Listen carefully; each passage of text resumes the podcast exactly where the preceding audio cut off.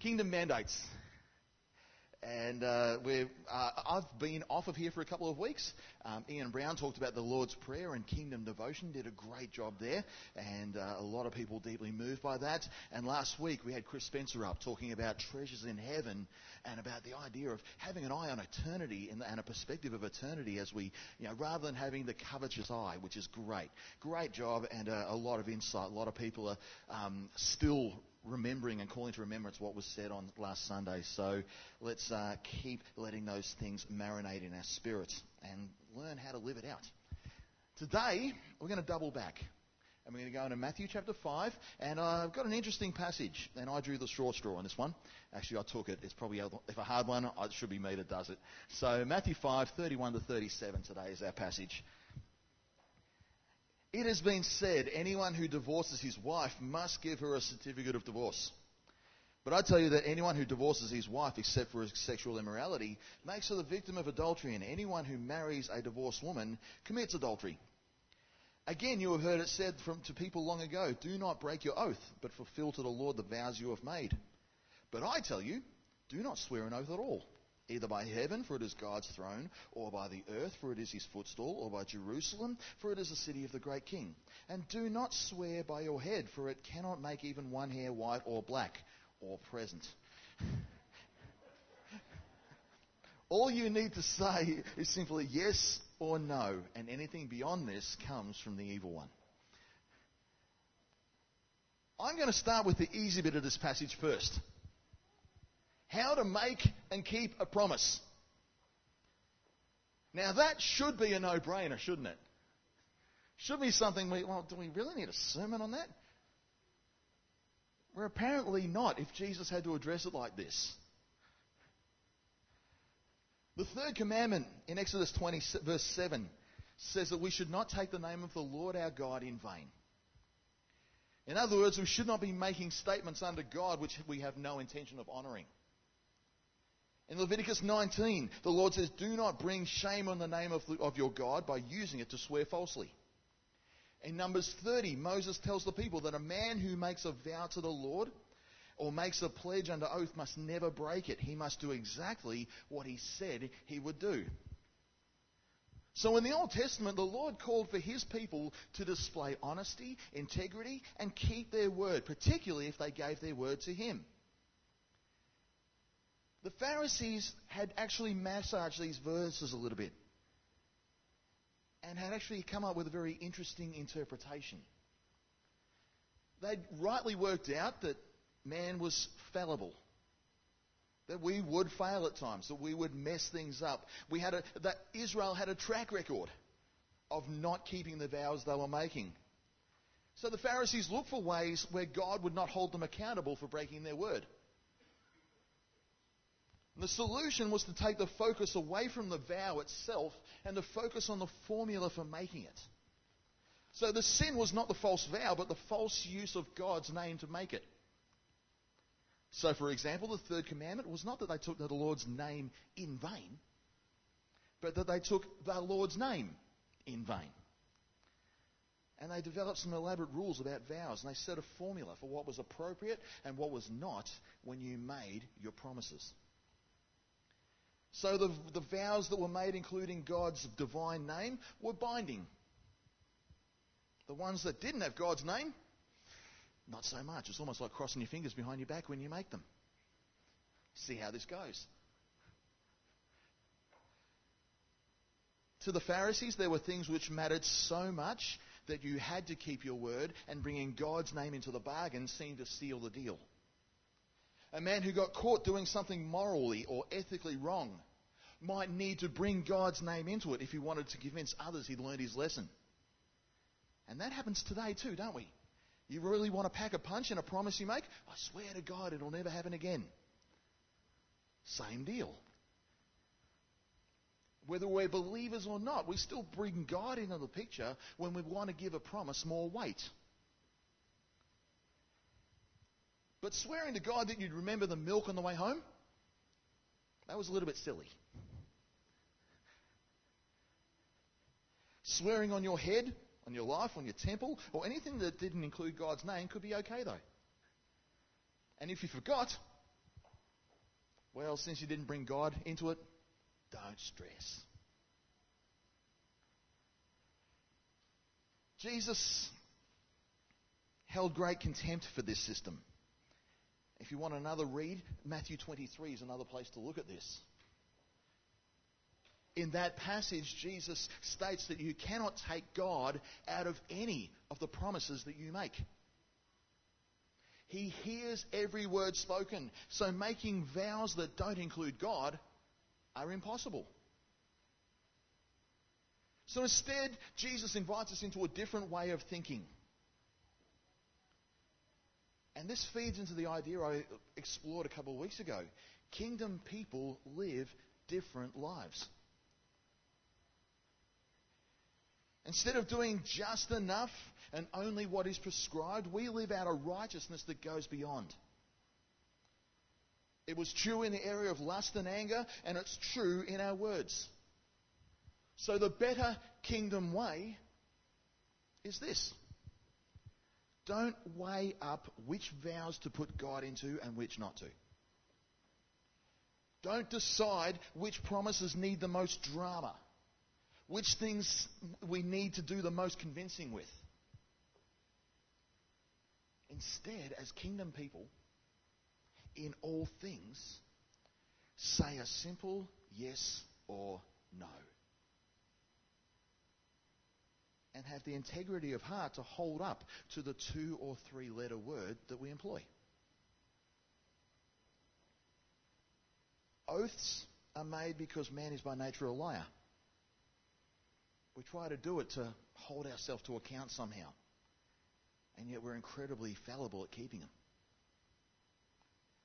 But we inherit a new nature in the kingdom, a Christ like one. A Christ like nature seeks truth. Oaths are superfluous. And instead, we should simply be known as keepers of our word.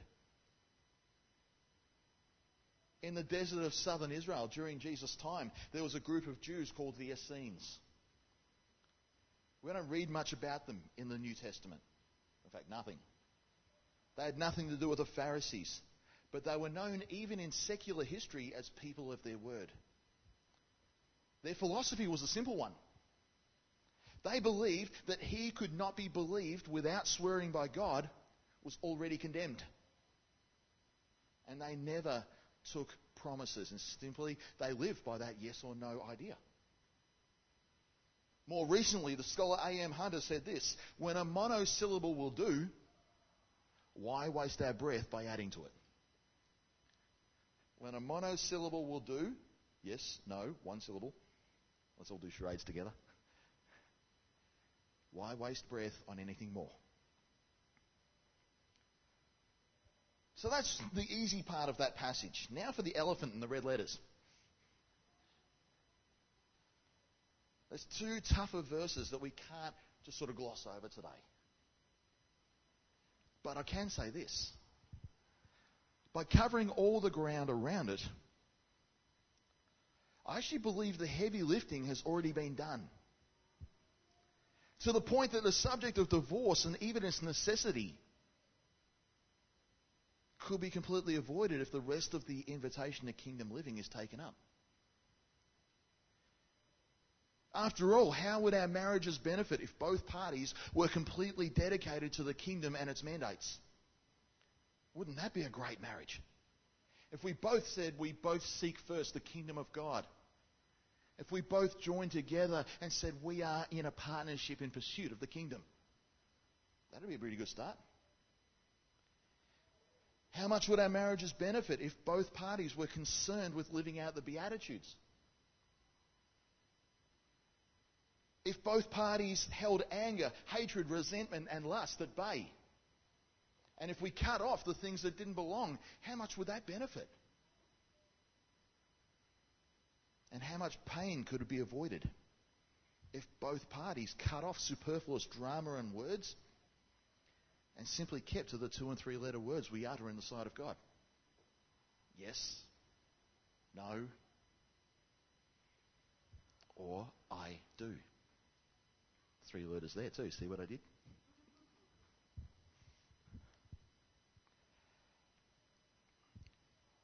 we do have a element of prevalence when it comes to divorce in modern society. And it has become an issue within the life of the, of the church. It's become a bit of a hot potato issue. Some ministers wonder if we're even able to speak into this institution anymore. In recent weeks, I've actually seen Christian married couples announcing their separation in the beautiful neutral territory of Facebook land. That kind of saddens me. But this is nothing new. It's not like this is this, this new phenomena. It was a hot topic in ancient Israel as well, and the world around them, as much as it is in the world today. In the ancient Greco Roman society, divorce was a little bit too easy.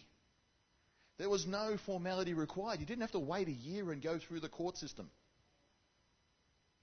You could actually just write up something and go, honey, you're on your way. Bye. Sometimes even a verbal statement of that was enough.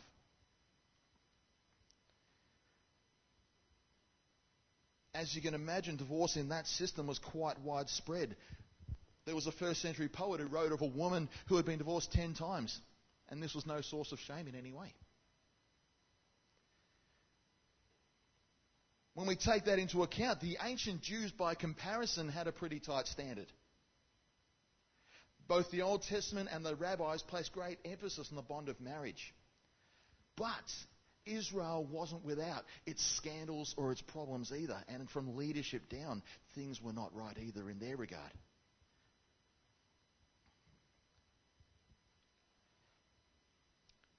Jesus seems to be speaking to an apparent permission given here.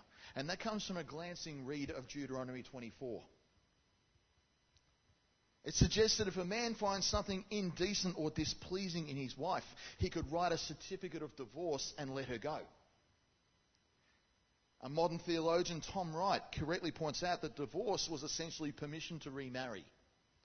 That the woman could go and be cared for by another man if he would have her. But the definition of something indecent was often the subject of legalistic debate. After all, adultery was sort of like a, a, capital crime in Mosaic law. It had to be something less than that, but big enough to be a deal breaker. And there were some varying results in, the, in everyone's conclusions during that journey.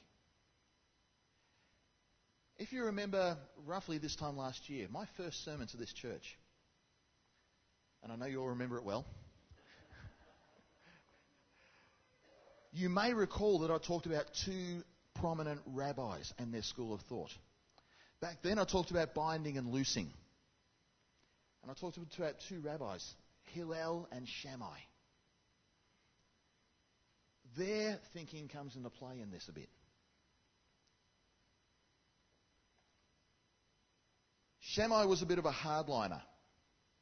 And he taught that indecency was something awfully close to adultery and nothing else. It had to be really up there. Hillel swung to the other extreme and suggested that indecency was wide ranging, and people interpreting him thought that this could be as much as burning the toast or a man simply losing interest. Yeah, I just don't know if I love you anymore. You're just not doing it for me anymore. A scriptural case study shows that Hillel was speaking to an existing Jewish worldview. In Malachi 2, we see people doing what was detestable in the eyes of God. That's the phrase used. It was men divorcing the wives of their youth, breaking the covenant of marriage, and trading them in for the younger, more exotic, idolatrous model.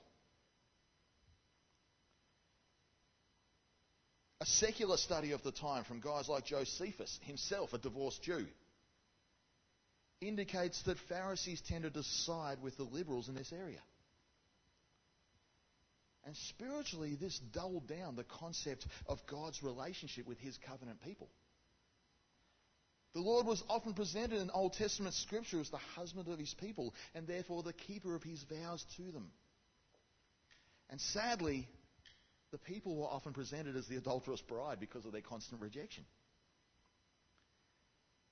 Unfortunately, Israel was entering that state even as Jesus was speaking, and their families were suffering because of that. A more complete picture of Jesus' teaching on this is found further in Matthew 19. Some Pharisees came to him to test him. They asked, Is it lawful for a man to divorce his wife for any and every reason?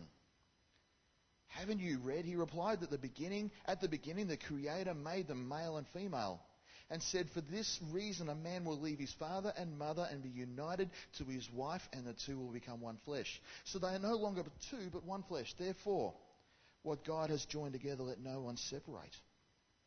Why then, they asked, did Moses command that a man give his wife a certificate of divorce and send her away? Interesting word. Jesus replied, Moses permitted you to divorce your wives because your hearts were hard. But it was not this way from the beginning. I tell you that anyone who divorces his wife except for sexual immorality and marries another woman commits adultery.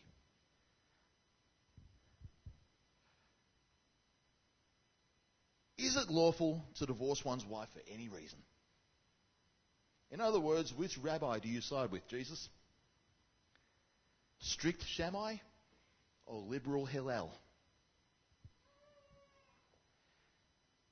And Jesus seems to take both of them and be very dismissive with them. And instead, like he did with all the rabbis, it has been said, but I say. He was taking something he didn't talk about things like, oh, there's this thing that, that kind of makes sense this way. I reckon it's, we're supposed to interpret it this way. Jesus takes full authority and goes, I say this. That's a big thing to listen to there. I say. And he goes on to say some simple points about his take on marriage. Any part of the religious thinking of his day would be challenged. And it's no less challenging for us today as well. Jesus makes some basic points. First up, you scribes and Pharisees are anticipating the need to escape from your marriages. You're already thinking about the way out of it before it begins. You're looking for permission to break a sacred vow. And today we have a world that kind of does that. We've got the prenup signed even before the ceremony takes place. We're anticipating what happens should everything break up. We think about what happens if it all falls down. And Jesus says, instead, I'm all about preserving its institution because it demonstrates the kingdom of a covenant keeping God. In God's eyes, you become one, so live like that's the case and use all moral means necessary to preserve what you have. His next point is this you're making what Moses said a command rather than a concession. This was Moses recognizing the hardness of Hebrew hearts, not a reflection of God's intentions for the marriage union. Essentially, Moses was permitting an act for the sake of an, avoiding an even greater evil that might come about. Who knows what sort of abuse could happen if a man had to keep someone around? How abusive he might become towards her? How much harm she might actually face because of that? So Moses said, okay, well, we may need to find her another place. But it wasn't God's instruction. I see this response in Jesus as well. You Pharisees are treating marriage as a cheapened commodity. And Israel, for a few hundred years now, has demonstrated that. But I don't see it that way. It's deeply important to God. So tread carefully here. And don't consider it such a cheapened commodity there. In case anyone is unclear, Jesus expects us to preserve our marriages and using every other principle of the Sermon of the Mount, do what it takes to stick it out if we can. But failing all that, even Jesus sees a point where it might not work out.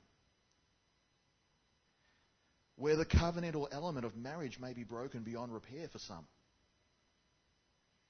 His own earthly parents may have had to work this issue through. Joseph initially sought to divorce Mary, remember? Because she was found with child. It was a good definition of an indecent thing that he found in her. And he, the scriptures even call him just because of his thinking. The one and only real reason to tap out of marriage, in Jesus' view, is summed up in our passage with the word adultery or sexual immorality. For many marriages, this is the ultimate deal breaker, right? And even Jesus thought so. Now, as I gave that some thought, as I wrestled with that, years ago I wrestled with this, and this week I wrestled with this. I've had to work up a sweat on this message all week. You got no idea.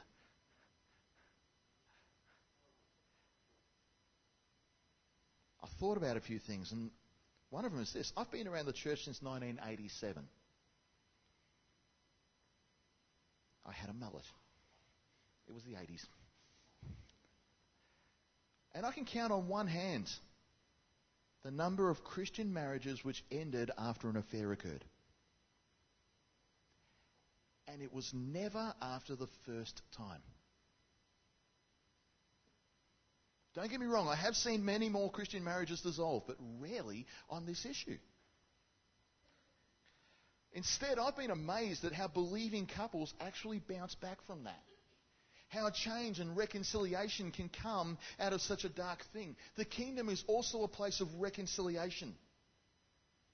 And where two frail kingdom people operate like that, there can be beauty in that. And it can demonstrate restoration in a beautiful way. The more common thread I've seen in breakup is twofold. Like the ones I've read about in Facebook land, people who simply gave up. I think that breaks Jesus' heart and it breaks mine too. The other equally heartbreaking ones have been those who have had issues of abuse, of abuse at home. I know a number of women who have had to leave that setting. And churches have made these people feel riddled with guilt over their actions. I've had to grapple with this personally because of some of my upbringing. And I've had to do a lot of work of helping other people grapple with this. The result of my grappling is this. In the Greek, in this passage, two words are used, in, and the same English appears to us in, on, in, in, this. The usual word for adultery is mokaio, and this specifically speaks to the extramarital bedroom antics. Mokaio is used to speak of the state of the remarried person in these verses, but Jesus states the only valid reason to divorce is the word porneia. It has links to certain words today which we can all sort of work out. And it comes up as fornication in Paul's letters. This word can encompass all forms of sexual sin and distortions. And I also believe this includes all distortions of intimacy as well. One theologian, R.V. Tasker, concludes that the word porneia is a comprehensive word, including adultery and fornication, but also unnatural vice. In my years of ministry, I've concluded that spousal abuse is every bit the distortion of intimacy that cheating on your spouse is. And that allowing yourself to remain under such abuse, to allow our kids to stay in that environment, can be equally as immoral as the abuse you endure. It is right to leave that setting. I see concession provided here. I hesitate to call it permission. I do see concession to divorce in the Sermon on the Mount to include gaining freedom from those sort of abusive situations. If you've been a victim in this regard, I firmly believe Jesus, the avenger of the widow in the flesh, stands with you in that tough decision. Be free. Do not look at yourself as an adulterer because of that circumstance that you find yourself in. Proclaiming freedom to the captives is part of the gospel, right? To marry or remarry is a difficult question to answer after that. An unofficial survey in the room would probably find a 50 50 split. A careful reading of scholarly debate finds a 50 50 split. A discussion amongst the Ministers Association finds an almost 50 50 split. So everywhere I go, I'm going to annoy or, uh, or, or offend 50% of the crowd, no matter what decision I take on this. Beautiful, sweat redden thing. The beautiful thing about being Baptist is freedom of thought and discussion over peripheral issues. That peripheral issues definition is quite wide ranging in Baptist circles. In Victoria, there are people who outward, actively support um, same sex marriage who are on the state council of the Baptist churches. So, wide ranging peripheral thought here in some. You have to admit there are compelling cases for and against out there as people prayerfully consider a spiritual, scriptural answer. So, when it comes to me, I do have convictions and I'm able to talk to you privately, but publicly I'm going to plead the Baptist fifth.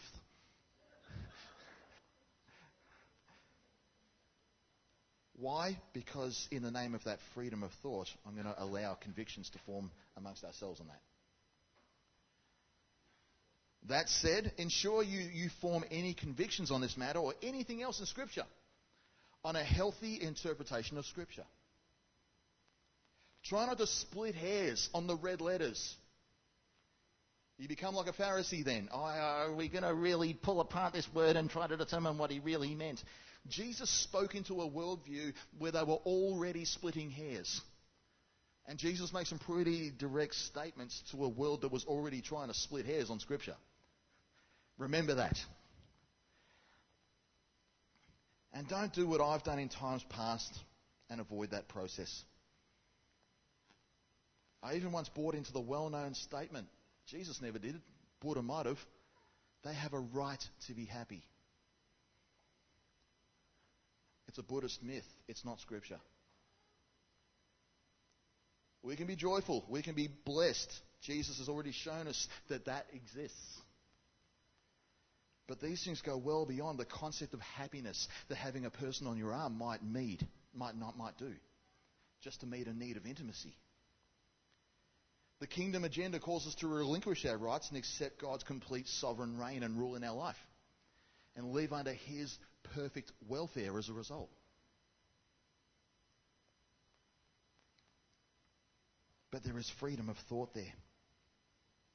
When it comes to marriage, recent research has shown some good things. In faith communities, marriage actually flourished compared to the world. If you're anything like me, you've probably heard some pastors thump the pulpit and go, the marriage rate, the divorce rate in the church is equal to the divorce rate in the world. We're not doing any better. Well, we've got to pick up our game, blah, blah, blah. I've heard that said a lot of times. And when I've asked for facts, when I've asked for research, they often draw a blank. The worldly stats of 50% are not as accurate as the media makes us believe either. A recent batch of research indicates that people in faith do better. Catholic couples are 31% less likely to divorce. Protestant couples are 35% less likely to divorce. Modern Jews, think they took Jesus to heart, 97% less likely to divorce. Even people in Islamic faith fare really, really well too. I'm happy this is happening because it means our marriages still have a great shot of demonstrating the kingdom.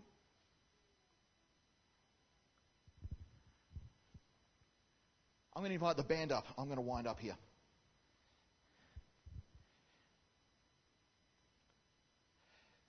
As I think about this teaching, I've got two basic applications. The first one is really simple keep your word. Let your yes be yes, let your no be no. Don't make it a dramatic thing, but live like every word that leaves your mouth is heard by God. Yes, no, I do.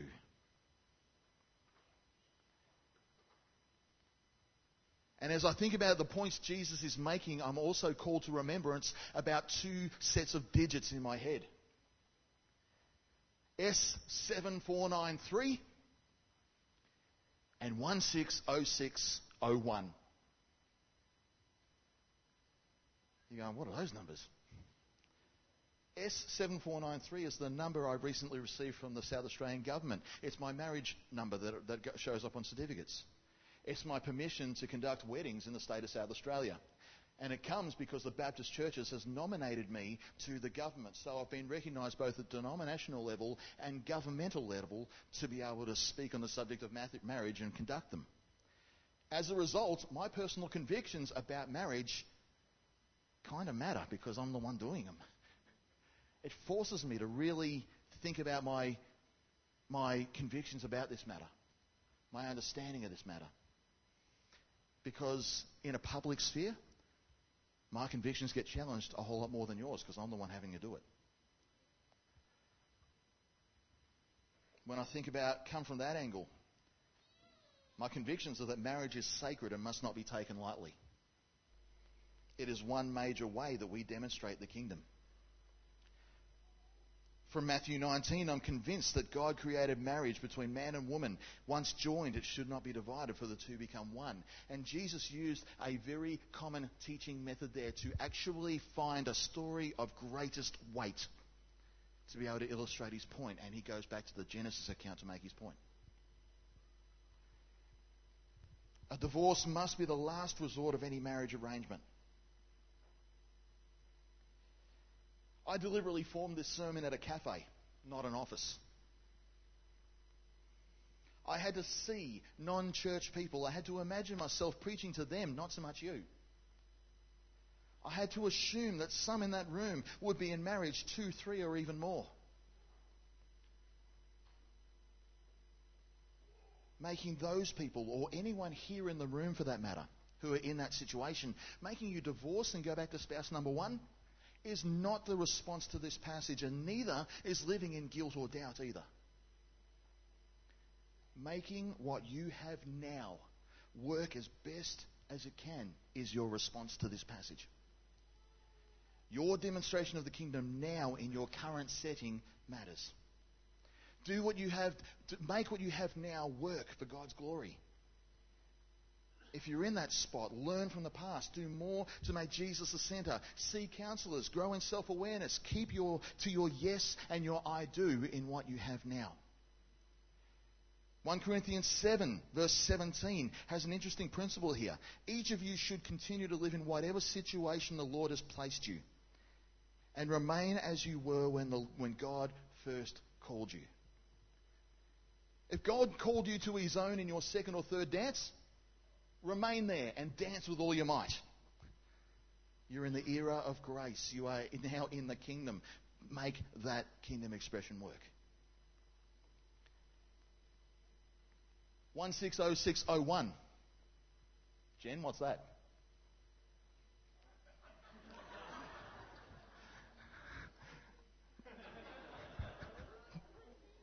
it's the day we got married. And now. Uh, Uh, 16th of June 2001. I know.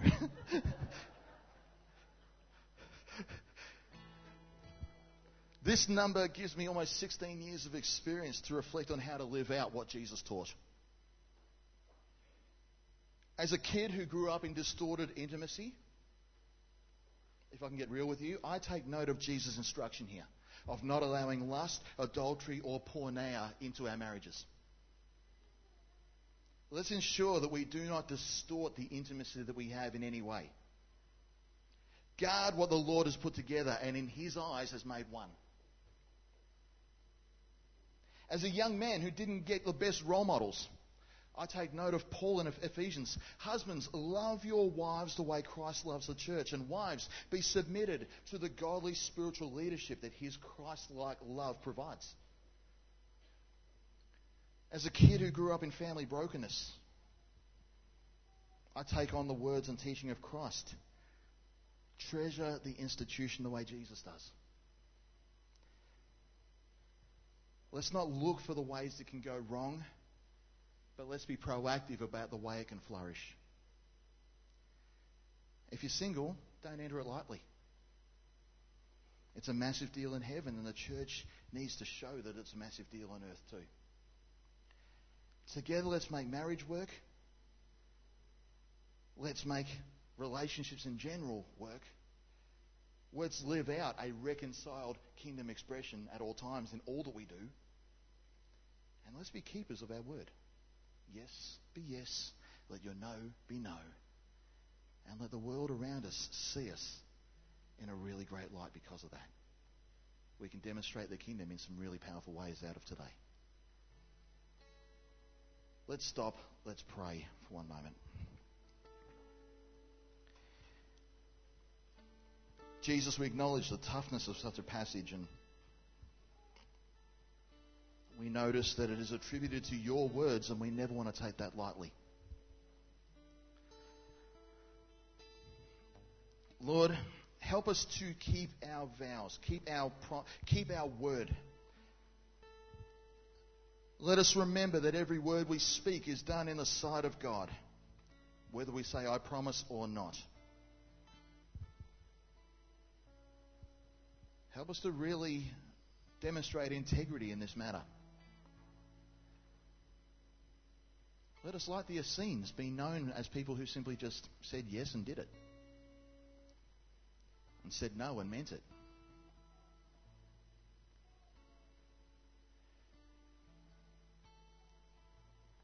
For those who are married, no matter what they've come from, no matter what the circumstances or no matter what number it is, I pray your blessing and your hand to rest on every marriage in this place.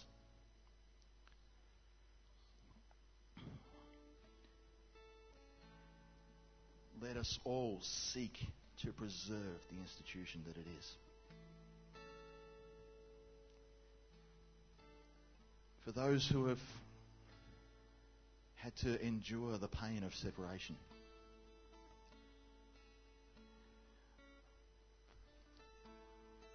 Lord, I pray your peace and presence in their life right now. Let them know that you are truly near. And as you are a husband to your people, and we, the bride, let us relish the covenant relationship we have in you. Let us find what we need in you. Let your peace reign supreme in every person's life here. Let it be present in everyone's spirit. As we grapple with parts of this not covered, not explained, help us to form convictions based on your word and based on your spirit. Let us not succumb to human traps with that, humanistic ideas, but let every conviction we form be birthed in your word. And give us freedom to live out this kingdom life for you. Let us actively demonstrate what the kingdom is all about. Let our conduct in all things show what that is like. Jesus, you reign, you rule. We love you today and we so depend on you. We give you glory.